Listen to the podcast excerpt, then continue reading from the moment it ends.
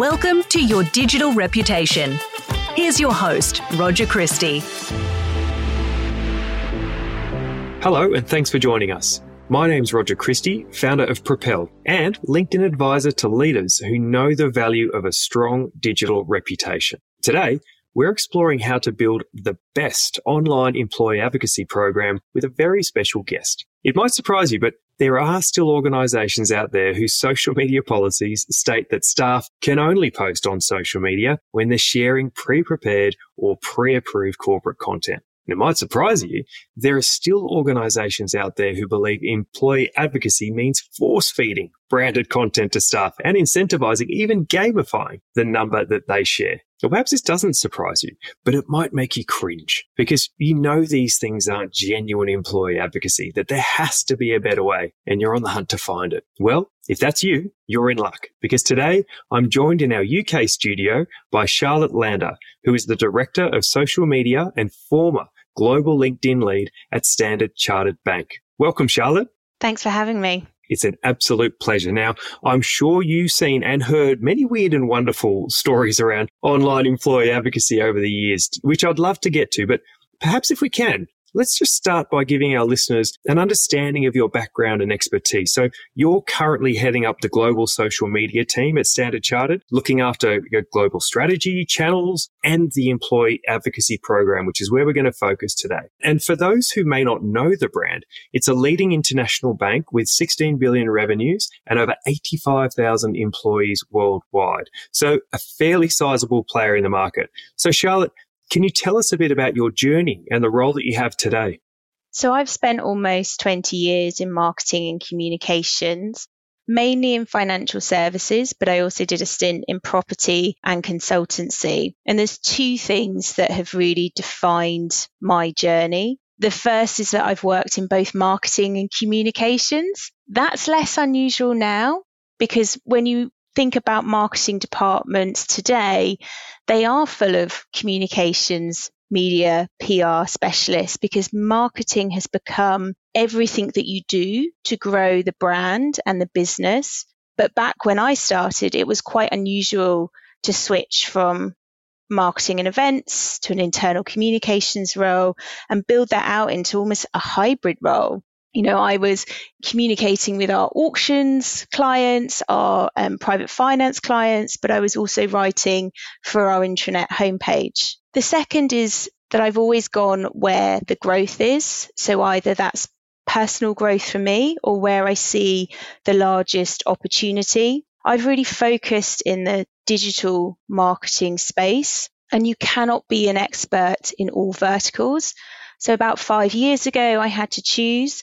I selected social media because I saw that as the biggest areas of growth, and it hasn't disappointed. It's such a good mix of skills, Charlotte, and something that I think would give you strong foundations for the topic we're going to talk about today, and what really rich and effective employee advocacy looks like online. And I'm keen to get that. So maybe if we can start there and learn a bit more about when and why Standard Chartered actually started its employee advocacy program. We started about 8 years ago. And we're really lucky. Our people are our biggest strength, and they're already, some of them, passionate advocates for the brand. So we saw that colleagues were already talking positively about the bank online. So our program aim was to wrap our arms around what they were already doing and kind of put that measurement and that framework and support in place. Over those 8 years, we've had different, priorities and focus. As we've just mentioned, advocacy is one part of my wider role, but what it's left us with is a really strong senior leader program. Over half of our management team are active on LinkedIn as a social platform. We have our CEO named as a top voice by LinkedIn, and recently two of our execs were named in the FTSE 100 kind of most effective execs using LinkedIn today.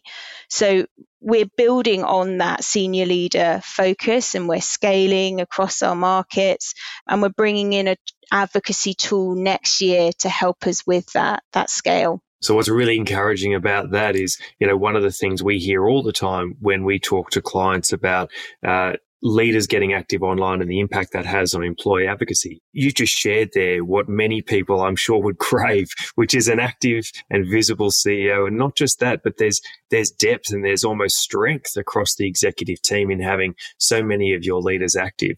So that must be a huge benefit for you when you're going out. And also, I think, an empowering thing for staff when they're looking up and seeing how other leaders are active and performing online. Does it give them confidence to go and do their own thing online as well? Absolutely. It not only gives them confidence, but it gives them permission. You need your senior leaders to understand the value of that. That's one thing. But to be actively sort of walking the talk themselves, that is huge. And if staff see that, not just at a C-suite level, you know, mid-tier management level, it gives them the permission to do this as part of their, you know, day-to-day jobs. I love that, giving them permission. One of our clients talked about, if you trust your people enough, hand them the microphone. And I love that kind of thinking of, we trust people to come into our organization and do a job and do a job well every day. We should apply that same thinking to the online world. So maybe, Charlotte, if you can share a little bit about your own specific remit in all this, you know, what does a sort of day in the life of online employee advocacy look like for you? Well, no 2 days are ever the same, but I oversee the program and work much more closely with our senior execs. So that could look like reviewing our training plan for the next quarter, reviewing the data from some of our senior leaders. That report that I mentioned that named them in the FTSE 100, you know, I was very quick on the phone to that consultancy that produced the report to understand how that was analysed and what went into that to see how we can improve that performance. So I'm all about kind of the data as well as the creative side. And as I mentioned, we're rolling out a new tool. So it could be also overseeing some of the testing or development as part of that project. So it's really varied. Excellent. And given your experience, what would you say, over the years as things have matured, what would you say makes a successful employee advocacy program? What are some of the secret or must-have ingredients in your opinion? First and foremost, it's that you must empower your colleagues, not use them as part of the program. So you alluded to this at the beginning, but they're not another marketing mouthpiece. So really focus on the training and the guidance and the support for those colleagues. The next is that you need to tie your programs to the business objectives and goals if people are going to see the value in it. So you need to focus on the individual, but enable them to understand what impact they have on those business goals as a whole and why it is important that our colleagues are part of this to drive those business goals. And that leads me on to the next key area, which is you need to be data-led. So using insights, whether that's to create content, provide guidance for colleagues so they're using the best use of their time on the social platforms in terms of the topics they're talking about, but the formats and how they're saying it. To when you play back some of those success stories and thank those colleagues as being part of your program, that you're doing it in a data-led way, you're showing the impact that they're having and the potential impact that they still can have. The next, we've talked and touched on about having active senior leaders. That all plays into a bigger change management approach, which for any organisation that's either, you know, blocked social media access on a corporate device or told their employees that they shouldn't be online talking about the brand, there needs to be a shift, especially in regulated environments, especially for organisations that, you know, have cybersecurity and data leakage teams that I'm sure are sending out quite scary communications about what you should and shouldn't do. There needs to be a change management approach so staff feel comfortable and really understand what is and isn't okay to talk about online. And the last is not essential, but if you want to scale, you are going to need some sort of advocacy tool, because otherwise it is very difficult to measure and prove the value if you don't have some sort of coordinated way in which you do that. And I've seen a lot of people try to do it manually, you know, tracking of hashtags, tracking of share of voice, etc. But it's actually very difficult to then attribute what the advocacy piece is adding to those business goals. So I'm hearing a real theme there, Charlotte, of you talked about data, even then with the example of scaling and using a platform to be able to get greater visibility of what's going on and insights. You talked earlier about the use of data and sharing that data with your colleagues for them to understand the impact of the work that they're doing. And even just, you know, being clear on the goals of the program and the outcomes you're looking to achieve. It sounds here like there's a fair degree of transparency and what I call, you know, adult conversations around what is the purpose of employee advocacy in terms of helping us to build a better employee value proposition, for example, and strengthening that employer brand online, or equipping our teams to be able to go and have more considered and richer sales conversations with prospects out there. This isn't something about saying to staff, hey, we want to use your voice as another marketing channel, as you were saying. This is about everyone working in partnership for the betterment of the organisation. Is that fair? Yes. So there's a real opportunity there in terms of leaders coming on board and recognising that by them stepping up to the plate and by being visible and active, as you were saying earlier, when they are visible and active, hopefully they get recognition in the FTSE 100 report, as you were saying, but even simply by being visible and active, what they're doing is they're actually, as you said, empowering their people to step up themselves and empowering them to access a whole range of benefits that support the employee, the individual, but also support the organisation and what it's trying to achieve. This all sounds great, and there's some really rich advice and tips there around those must-have ingredients. But I'm sure, and we talked about them some at the start, there are plenty of horror scenarios and pitfalls and things. We talked about some of them at the top. So where can an organisation come unstuck when trying to get an employee advocacy program up and running? I think one of the biggest pitfalls is not defining what success looks like for your organisation. That's going to be very different for each organisation depending on what you're trying to achieve. You've alluded to a couple of them. You know, are you going to have social selling as part of the advocacy programme, and are you tracking that and aligning that with your success measures? So defining what success looks like, but also setting those goalposts so that you know how you're going to measure it, and that either you as a program lead or an individual within the organisation, part of the advocacy program, starts to feel that sense of achievement. If you move those goalposts constantly without first achieving some of those successes, people lose momentum, they kind of get lackluster, and you're not going to see the kind of success that you want. The next, I would say, and again, I think you touched on this in the beginning, is only using branded content or restricting that content so much that it's completely the same for everyone. You know, the value comes with advocacy because it's a personal connection and a network that's relevant. So only talking about your brand in isolation in a bubble and not thinking about the wider context of what's happening means that the content is never going to be that useful. So if you're a brand that is not entertaining or funny, all you've got is being useful and helpful. So you need to maximize that by thinking about what's happening in the wider industry, ecosystem, and what your clients, you know, really want to understand and hear about. On the same content element, we've got a good example from a campaign we've done recently where the main sponsors of Liverpool Football Club, and we're really pushing for girls to stay on in sports, because twice as many girls drop out by the age of 14 to boys.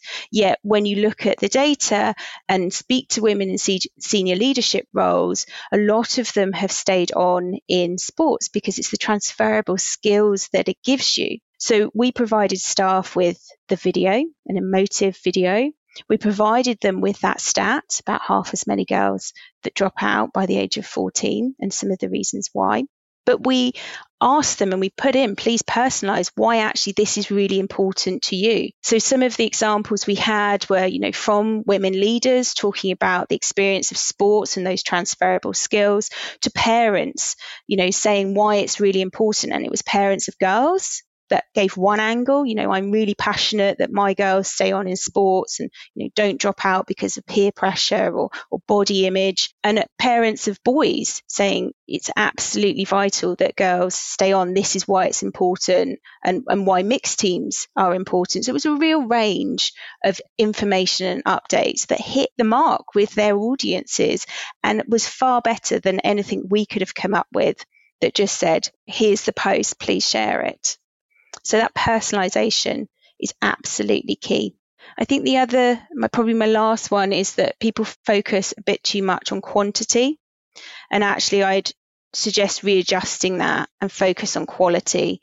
So starting small and scaling, but also focusing on those individuals or those small groups that are adding, you know, the most value, who's driving traffic to your website, who's generating, you know, those leads and those relationships. There's an element always of scale to advocacy, but first start on the quality. I think that's a really good point, Charlotte. And one of the things, or one of the criticisms that I often hear about employee advocacy programs when they're not done well, is that they tend to gamify output versus outcomes. So there's a focus on encouraging volume, as you were saying, that frequency of content getting out there.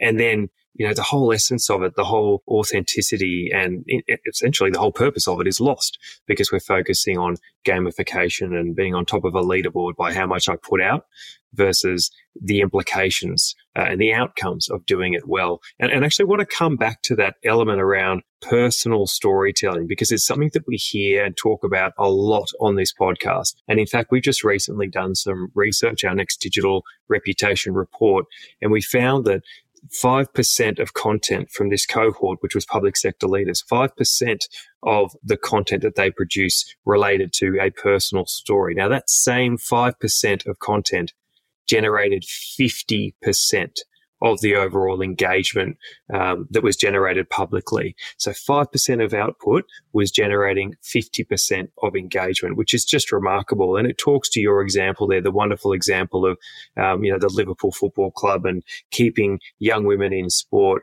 It talks to that example because it shouldn't be the case that every single employee has to share the same campaign announcement. It shouldn't be the case that every single employee has to toe up and do exactly the same thing as one another. As you were saying before, there's nuance there. If this is a campaign that resonates with you, if you have some personal skin in the game, if your trusted network, the people around you, know you and understand your connection to that issue, then they are going to be far more receptive to your message than if everyone just posted some kind of generic or cookie cutter message out there. So I love that example because it solely reinforces that point that you need to empower your people. Yes, give them the assets, but also give them the license and the trust to adapt it through their own voice.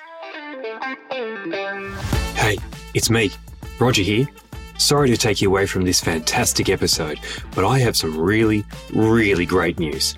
Our latest digital reputation report is almost ready for release. I know, I'm pretty excited too. Now, Propel's Digital Reputation Report is Australia's only comprehensive analysis of how our most senior leaders use or don't use LinkedIn as a strategic business tool. Last year, we reviewed the ASX 200 CEOs, but this year, we've put more than 100 public sector leaders under the Propel microscope. So if you're interested to know how public sector leaders compare with their private sector peers, how different jurisdictions perform against their state and federal counterparts, or you're simply keen to learn what best practice looks like on LinkedIn, this is the report for you. And you can be one of the very first people to grab a copy simply by signing up to the Your Digital Reputation newsletter. Just head to propelgroup.com.au and click the newsletter tab.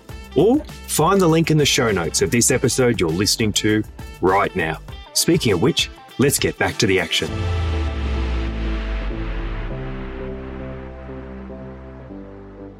Out of interest, did you have any feedback from people off the back of that campaign who were, you know, they felt empowered themselves to share their story through your prompting? The campaign's ongoing. Yeah, we didn't get direct feedback, but I saw a number of my colleagues that haven't posted before, definitely sharing that information. So I think it was a good start to their road to advocacy more long term. I love that too. And again, the issue will draw you in to the conversation. We often hear from people, and this, and I'm sure you have this experience too, particularly at the leadership level. Leaders often worry about what can I say, or what can I talk about, what will people be interested in. What I've found time and time again is if the issue is something that is close to a leader's heart and what they care about, they can't not get involved in the conversation. It's so easy for them to just dive straight in when it's something they're really passionate about. Now, I've mentioned that word leaders. We've talked about it a lot already on this podcast, and I think we agree that leadership participation is crucial to driving these sorts of programs. And as we were saying before, creating that kind of comfort and psychological safety for staff. So if they are so vital, if we agree that, and that seems to be unanimous, what's the best way to make the case for leaders getting more involved in these programs? So first and foremost, it's understanding what their actual challenges are. You know, what is it that keeps those execs up at night? And there'll be probably some running themes that are fairly consistent across the board. But one of their roles is that they need to build trust and reputation for the business to grow that business. And it's about showcasing how they can do that through advocacy. When we look at reports like Edelman's study, you know, the cycle of distrust is growing and who we trust is getting smaller. So you're more likely to trust your own CEO, your friends, family and colleagues more so than governments and journalists. And to your point earlier, you know, people are now expecting senior leaders to take a stand based on those values and that purpose. So if you can align what those challenges are that that individual leader has with some of the opportunities for advocacy, you're already starting to kind of turn their head towards it. There's also the fact that, you know, again, we talk about data. You know, for the first time ever, the majority of FTSE 100 CEOs are active on LinkedIn. So their peers are seeing the value in that leadership. And I haven't met a senior leader yet that didn't want to attract and retain talent.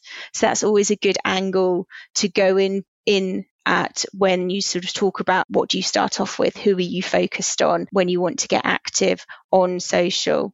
So the attraction and the retention of that top talent. But back to sort of the peer piece, one of the reasons that those execs are so active is that advocacy is great in good times, and it's important that your senior leaders have a voice, you know, to build the brand, to showcase the values and culture. But it's actually really important during times of reputational risk or crisis, because silence can be a risk in itself. So they need to have that established voice. And we've had a couple of examples recently in the UK where prominent CEOs have had to step down. There's an example from NatWest and BP. And those individuals stepping into that CEO role during that crisis period do not have a strong online brand. So already they are on the back foot in terms of how are they going to communicate that message? How are they going to lead from the front? How are they going to reassure staff and clients and investors in that space? Just to recap, there's the reason for the business case and the alignment there.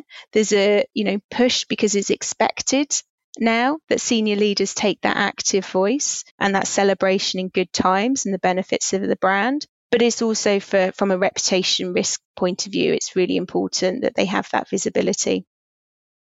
And what I'm sensing too, Charlotte, there's an urgency theme to this as well, because as you say, I don't want to be a doomsayer, but you know, there does seem to be, we are living in an issues-rich environment, and not necessarily one that's going to topple a CEO, but certainly there will be challenges that every leader faces in their organisation. And if that's the reality, and if one of those realities, as you described it, is senior leaders leaving, and if all the digital brand equity, whatever you want to call it, heads out the door with them, and there's not that succession planning in place, then as you say, you lose that vital stream of engagement with key audiences, that direct line to communicate, that direct line to attract, that direct line to retain is lost if all that equity is invested into one senior figure who then walks out the door. So I absolutely get that. That is a business case there in terms of having competitive advantage, having and retaining the talent that you need, you've got to have more than one leader active, because otherwise that is a considerable risk, and one that I'm sure no organisation wants to face today. When we talk about all the positives, and you have shared many positives here today, if I'm sitting and listening to this and I'm going, yeah, but it still sounds too hard, or it still sounds like, you know, something that my organisation or my leadership are not ready for. Can you share some of the major benefits of an employee advocacy program that might help get people over the line? Why should they bother investing, and some of the benefits that you've heard about? So the main one is about building that brand and reputation for the long-term business growth. Advocacy is the power of a connection, and we all know the importance of trust in long-term business growth, because if somebody doesn't trust you, they're not going to buy from you, they're not going to invest in you, and then certainly not going to join you as an employer.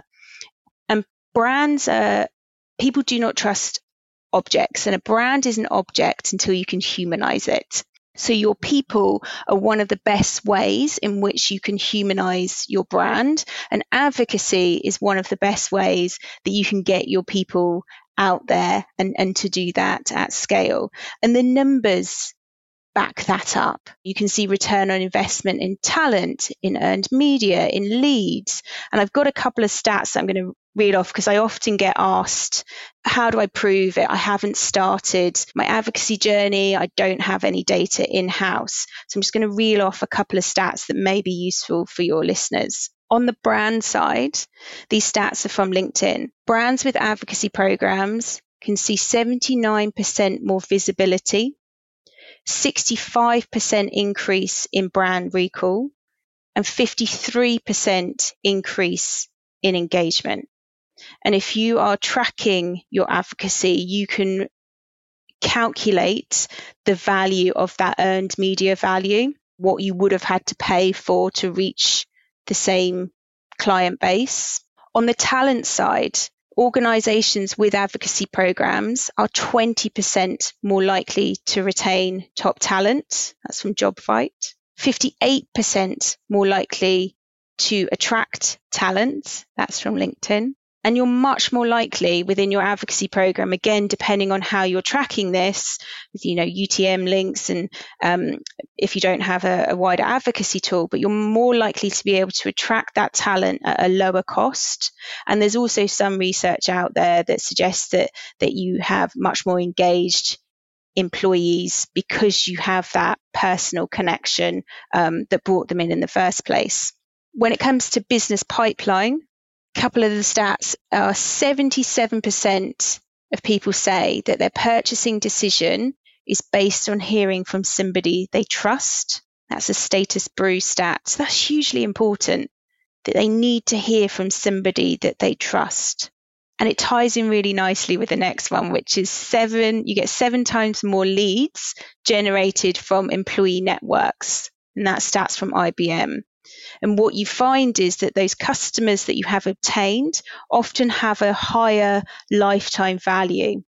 So we're hitting brand, we're hitting talent and business pipeline with some pretty big stats and positive data behind that externally. Obviously, if you've got an internal advocacy program, you can start small with those use cases and building that to show the value as well. There's some really helpful numbers there, Charlotte. I'm sure people are sitting there taking notes going, thank you. I'll look into that one further and share that with my executives in due course. But what I'm hearing through that is themes. I mean, essentially you're saying if you've got a connected and visible leadership team, you then have connected and visible staff. And these things are going to generate much more connection, engagement, and ideally credibility and trust with your audiences as you build that familiarity. And as you've just described there with those wonderful numbers, that then generates tangible commercial benefits. So if you are listening to this podcast and you were wondering, what's the sense of an employee advocacy program? Well, there you have it on a platter. But Charlotte, I think that you're obviously part of quite a sophisticated and mature setup with Standard Chartered. You guys, you've done this for many years now, but I'm sure it didn't start that way. So maybe, again, to those people who might be at the start of their journey, what advice or encouragement would you give them to ideally enjoy that same success soonest? I'd say start small and prove the value. The word pilot is a brilliant way to start your advocacy journey without anyone having to commit too much, for you to really test the impact that you could potentially have.